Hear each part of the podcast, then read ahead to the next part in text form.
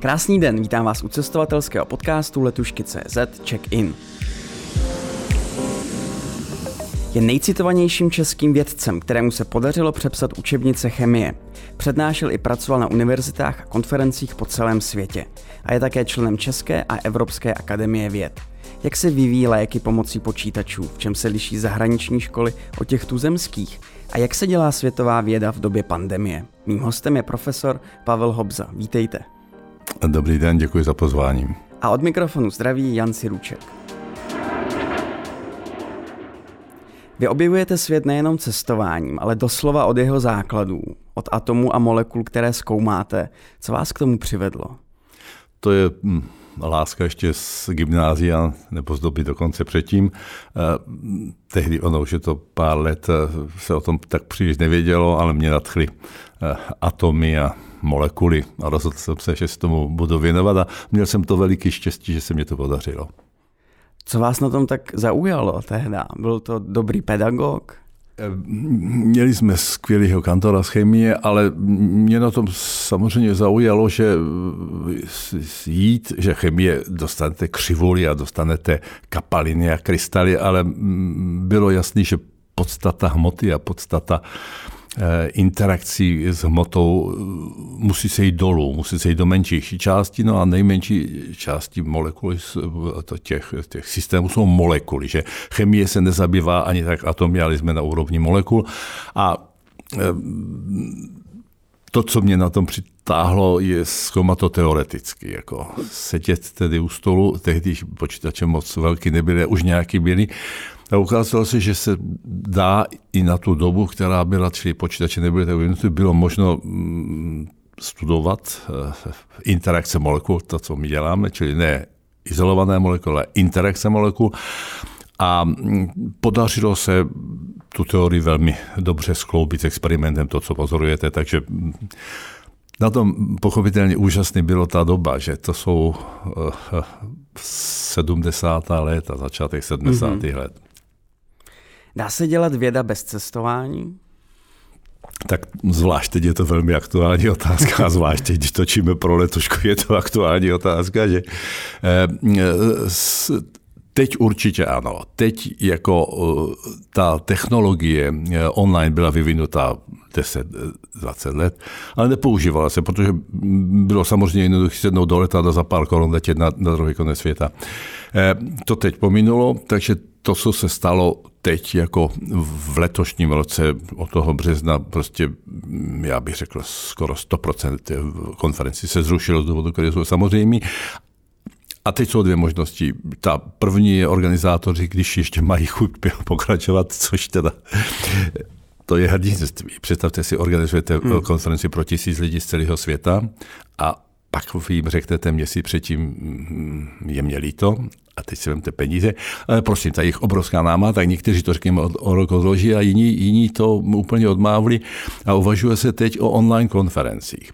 No ta online konference teoreticky by to splňovalo to, co má, to, co nám tam chybí, ale samozřejmě kontakt s našimi kolegy. A ten, eh, vy ho nahradíte online, když si povídáte, ale když si chcete povídat přes počítač, musíte vědět s kým.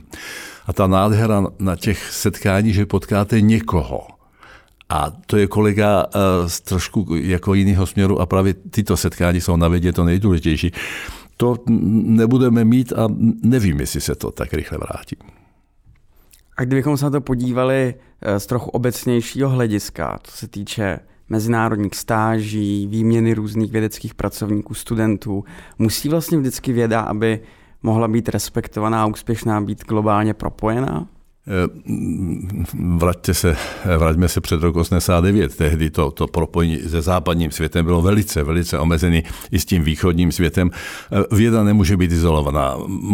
Možná, když někdo bádá o husitství nebo tak to gro je samozřejmě v Česku, i když taky to není, ale, ale jinak věda je prostě internacionální a není možno, není možno vědu dělat v rámci jednoho státu a ta internacionalizace to není jenom tím, že se bavíte všude anglicky a že máte studenty nejenom z Prahy a nebo Solomouce, ale především z celého světa.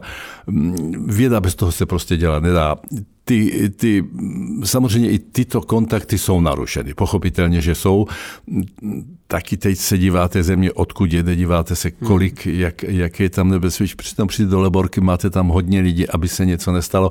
Eh, je to složitější, ale toto, toto snad, snad věda překoná. Ale, ale, ale v, v, v, v České kotlině myslet si, že se dá dělat věda jenom, jenom tedy v té České kotlině, to určitě ne. Určitě ne.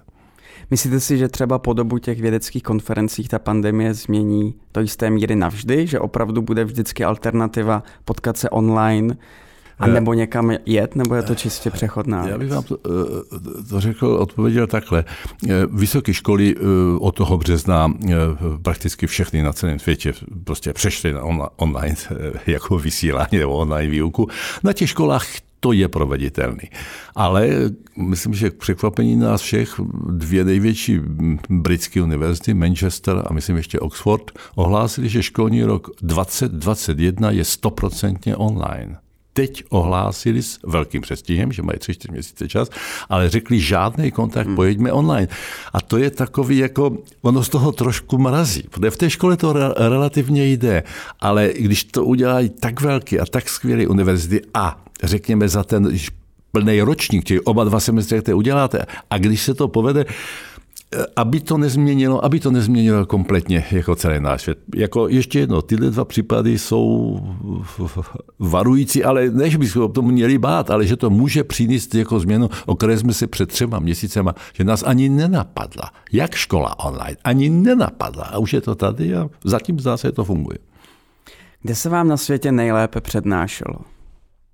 No, přednáší se vám nejlíp tam, kde máte plnou posluchárnu a studenty, kteří mají velký zájem a ptají se. Že? Eh, když přednášíte eh, v Česku, tak eh, vždycky to tak bylo a bohužel je to, že studenti se vás, že se velice ostýchají se ptát. Velmi se ostýchají ptát. Eh, když jste venku, tak je to jiný. Zejména v Americe eh, v anglosaských zemích, tam se zase zeptají, jestli to můžu trošku přehnat, blbě. Takže, a prostě za hmm. každou cenu, aby se zeptali. U nás, aby, aby, aby se někdo zeptal, je to problém. A já si pamatuju jednu, jednu konferenci, taky už je to pár let, to bylo v, v, v zahraničí a předsedou byl vážený kolega z Německa a věděl, že, a bylo tam do studentů a věděl, že to nebude tak slavný s otázkama, postavil na stůl láhev koněku, po přednášce a každý, kdo dá otázku, tady máš tam padlý koněku, měl to velký úspěch a bylo hodně diskuze. Já to od té doby nezažil, ale jenom to, jenom to ilustruje, že i ve světě jako eh, eh, ostýchá obecně, ostýcháme se ptát, když to ten anglosaský svět je naučený na to se ptát. Říkám, někdy blbě. Či myslíte, že to je tady ten rozdíl? Mm, mm, eh, já bych řekl, že to je naturalem, že to je eh, povahou toho národa. Je to samozřejmě taky vzděláním. Vemte si eh, do toho roku 89, tak za prvé kdo uměl jazyk, takže se mohl zeptat, či většina lidí se styděla vůbec, že to anglicky řekne špatně. E, za druhý, nebyl jste si jistý s tou vědou, protože ten kontakt byl velmi omezený, takže a to přispívalo. A to, že to 30 let už, to je doba krátká. Ono, aby se to vrátilo jako těch generací, musí být víc. Jako. Vy jste působil i v Kanadě. Já jsem v Kanadě prožil, uh, myslím, dva roky, dva krásné roky života. To byla zvláštní Kanada, protože to byl Montreal a to je ta frankofonní eh, část eh, Kanady. To byl nádherný Pro mě měli jenom jeden trošku problém, že eh, to není anglicky mluvící země. Je, tam se mluví francouzsky. Samozřejmě každý zná anglicky. A se mnou každý mluvil anglicky, viděl, odkud jsem. Na problém, ale nikdy tam nedostanete takový mm, trénink, jako kdybych byl v Americe nebo v Anglii. Takže já, já anglicky nemám to, co měli kamarádi venku, ale eh, Kanada byla nádherná a měl tam velký štěstí na eh, profesora, který mě pozval, to byl velikán. A v té vědě najdete velikán. Proto tam jezdíte po světě. Jenomže tenhle člověk byl, byl prostě mm, anglický gentleman neuvěřitelný. On byl teda Maďar, utekl eh, z Maďarska 56 ve Francii. Ale to jeho chování a jeho k lidem všem mm, úžasná povaha. To byl, to byl pro mě, pro mě, byla to nádherná věda, ale s ním to bylo nejenom o vědě, ale i o životě. Jaké rozdíly v přístupu ke vědě vás ve světě nejvíce překvapily? já jsem kromě Kanady, jsem delší část, větší část života byl v Německu a v Jižní Koreji. A tam jako, eh, řekněme, ten, ten evropský nebo euroamerický přístup je nějak jako podobný, ale ten azijský přístup, a to byla Jižní Korea ta speciálně, eh, ten je úplně jiný. Tam je eh, jako neuvěřitelný tlak na úspěch. Neuvěřitelný, ale to začíná v té Koreji, která je obdivuhodná v tomto, to začíná u dětí jako v nějaké zá, zcela základní škole, a aby byli nejlepší, aby se dostali na prestižní školu. To je Japonsko, Korea v tom, ten tlak je obrovský, ono to třeba v Koreji i v Japonsku počty sebevražd se, těchto mladých lidí se vůbec nedá srovnat se střední Evropou a je to vyvoláno tím, že se od nich očekává úspěch. Ale ten tlak je naprosto brutální a, a to, je, to, je, to je špatně. A zase je to dáno, je to dáno tou zemí, to, to, to, to, těmi lidmi, kteří tam žijí. E, samozřejmě na druhé straně také ta jejich věda je úžasná. Když jsme taky Korejskou, Korejců je 50 milionů, těch jižních, že Japonců je 100 milionů a ta jejich věda je, je, je skvělá úžasná, dávají do toho hodně peněz, ale, ale motivace těch lidí je, eh, to se mě nelíbí. Aby to šlo, víte, aby pak někdo, mm, mladý kluk, udělá maturitu nebo nedostane se na to vysokou školu, tak jako samozřejmě se z radost to nemáte, no ale abych skočil eh, jako pod vlak, jako tak to radši ne, teda, že? Čili to je, ta mentalita v, v tomto je opačná. Amerika na druhé straně, Amerika, Amerika znamená úspěch, že? čili když se dostanete do, do dobré laboratoře a jste motivovaný, tak je to taky vidět, že z Ameriky se e, relativně špatně vrací. Když tam jdete stud, ne, nejenom studovat, ale pak děláte v nějaké dobré laboratoři, pak se špatně vrací. Jako. A ne mnoho teda eh, kolegů se vrátí a zůstává tam, což je samozřejmě škoda, protože jako věda je internacionální, ale jako oni mají být tady. Mají být tady a mají, mají tady vzdělávat jako uh, mladou generaci. Proč Amerika znamená úspěch? Čím je to daný? Tak když si vezmete univerzity, dělají se ve světě žebříčky jsou všude, nejen ve fotbale.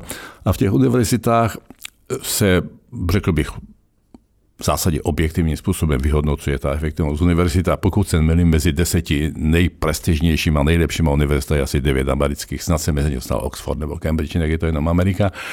Eh, co se tam hodnotí, tak hodnotí se zaprvé věda těch lidí. Jako uvádím krásný příklad na univerzitě v Kalifornii, na jednom z kampusů, eh, tak jako všude je problém s parkováním na univerzitě a teď jdete a tam je vyhražené parkoviště a na cedulce je napsáno for Nobel Prize winners only. Parkování povoleno pouze nositelům, plurál, Nobelových cen. No oni mají na té univerzitě 10 nebo 15 Nobelových cen. Wow. Ptáte se, proč ta univerzita je tak skvělá, ptáte se, proč všichni studenti ze světa chtějí tam. A oni nejenom, že tam jsou nositelé, ale oni přednáší, samozřejmě mají ústavy, samozřejmě eh, potřebují mladí lidi, ale když se dostanete k takovému člověkovi, tak jste udělal ne naprosto zásadní, ale důležitý krok ve své kariéře. Tam totiž se můžete dostat k tomu, co vědu dělá vědou, a to je téma. Vy musíte jako, že vymyslet nebo téma, který bude o deset let předběhne ty ostatní. Když se vám to podaří, pak je to dobře. Když se vám to nepodaří, to je špatný. A ta Amerika právě proto, že má tam největší koncentraci, absolutně největší koncentraci těch, těch nejchytřejších eh, lidí, takže motivuje studenty ze světa, vy šíleně platíte, ty univerzity jsou blázni, bláznivě drahé, naprosto neuvěřitelně drahé, ale je to pořád jako, jako cena, která, která se oplatí. Ty univerzity mají, ještě se k tomu jenom krátce vracím, a to je téma, o kterém se teď stále mluví, nakolik je rozumný, aby byla uh, míra demokracie. Teď mluvím o vysokých školách. Jako v rámci těch akademických samozpráv. Přesně tak, ano. Ale vůbec v rámci výuky a tak, a jako tak v Česku máme senáty, fakultní senáty, univerzity voleny senáty, ty senáty volí děkany, senáty volí rektory. A v Americe neexistuje. Ne, neexistuje, ale vůbec a ani náhodou. Tam nevolí nikdo nic, tam nemá právo, má právo na jedno, studovat. Studovat a studovat. Nikoho to nemrzí. Vědí, že v tomto není možné jako nemůžete eh, volit a říkat, já chci toho profesora, protože s ním se fajn chodí na pivo. Nemůžete, vy musíte mít ty, kteří jsou tam nejlepší. A taky, jako, jak říkám, kdybyste si zařadil kdybyste sehnal nějakou míru demokracie na té fakultě, to jsou ty volený senáty, volený to, volíme profesory, volíme to, a jejich úspěšnost, tak je to vždycky nepřímá uměrnost. Vždycky. Není autoritativnějších e, e, zařízení na světě, než jsou americké univerzity. Nejsou lepší univerzity než americké univerzity. Hmm. Vy, vy v současnosti působíte primárně v Akademii věd. Ano kde máte svůj tým v Ústavu organické chemie a biochemie, kde mimo jiné pracovali pan profesor Antonín Holý, který stojí za neefektivnějším lékem v boji proti AIDS. Ano. Jaké onemocnění pro vás pracovně není největší výzvou? Je to pořád AIDS ve světě? Tak AIDS je eh, teď trochu jako přehlížený a prostě proto, že máme lék. Ale tam je jedno ale a zvednutý prst, eh, ten lék nikoho nevyléčí. On potlačí tu chorobu a potlačí jste zdraví. Ale denně musíte brát jednu tabletku. Denně do konce života. Vy asi neumřete na AIDS, nebo skoro jistě neumřete na AIDS. Vy umřete na to, že vás přijde tramvaj, nebo prostě budete starý. Ale to podstatné je, že aby se, se, aby se lidstvo vypořádalo jednoznačně s, s, s nějakou hrobou, tak potřebujete vakcínu. Potřebujete proočkovat eh, populaci a pak je takhle skončili eh, neštovice. Všechny metly listva, našla se vakcína, bylo to. Na AIDS, přestože ten lék Antonína Holého už je nejméně 20 let starý a přestože mnoho laboratoří na světě proti tu vakcínu hledá, tak se to nepodařilo. A to je trochu zvednutý prst na to, co se děje teď s koronavirem. Jako. Lék zatím není, že ty, kteří byli, jako, nebo kteří jsou označeni Remdesivir z, z, z a jiný, nejsou 100%. Ten holého lék teda proti AIDS je 100%. Pokud vám ho pojišťovna zaplatí, tedy ono to není levný, tak prostě přežijete. Na e, koronavir není takový. On, on, řekněme, o třetinu to zkrátí tu dobu léčení, možná trochu potlačí tu, tu smrtnost, ale to se nedá srovnat, co, je, co, co, co jsou ty holý léky proti AIDS. Ale tady všichni říkáme, bude ta vakcína, ale pro AIDS se hledá vakcína 20 let a stále není. Ne, že by ji nehledali, samozřejmě by ji hledali, protože když se to podaří, no tak to je všechno kšeft, samozřejmě obrovský kšeft. Není. A teď tady panuje takový, že vakcína tak za měsíc budeme zkoušet. Já jsem trošku, jako když vidím, když vidím, jak probíhá hledání vakcíny proti AIDS, tak ten optimismus teda, že to bude snad nějak nezdílím. Myslíte si, že tedy dřív teoreticky bude lék než vakcína? Eh, tak na ten uh, AIDS se lék našel, Holly byl první a těch léků je teď víc a ty léky jsou stoprocentní. Jako. Jak říkám, on nevyléčí, on ten, uh, on ten virus uspí a vy ho máte někde v sobě a on neškodí. Dokonce i sexuální život se může být normální, čili opravdu neškodí. Za jednou, že denně si zobnete jednu tabletku. Uh, to je samozřejmě, toto je sen každé farmaceutické společnosti. Představ si, že máte, že je nemoc a když najdete lék a vylečíte ho, no to je pro ně blbý. Jako, že ideálně je, abyste žil, abyste byl v dobré kondici, ale abyste to tabletku bral celý život. No to je sen každé farmaceutické firmy. Že? A to u toho AIDS platí. Jako. To platí. Já jsem se možná trochu víc ptal na ten nový koronavirus, ano. ty závody s tou vakcínou, tak ano. jestli si myslíte, že naopak dřív bude nějaký lék no, a tak já bude se, za... k tomu, já se k tomu vracím. Na ten AIDS se těch léků našlo víc. Ten Holly, Holly Antonín byl první, ale ty ostatní našli.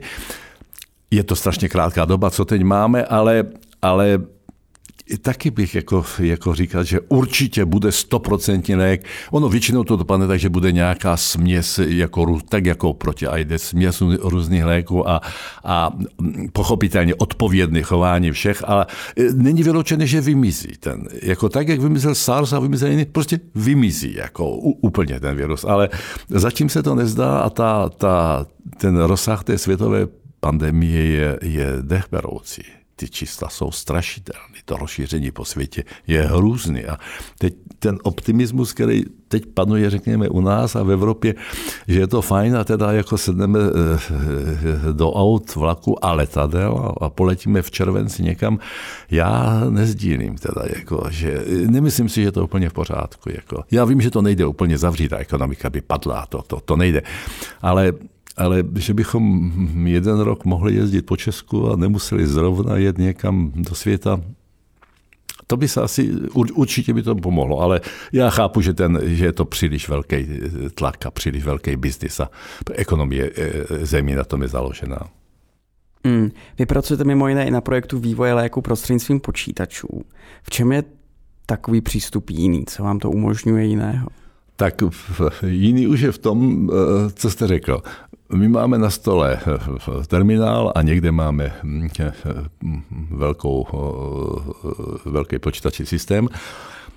My vůbec nemáme v ruce žádné chemické přístroje, nic. My na počítači modulujeme 100% tu situaci, kterou naši kolegové dělají experimentálně.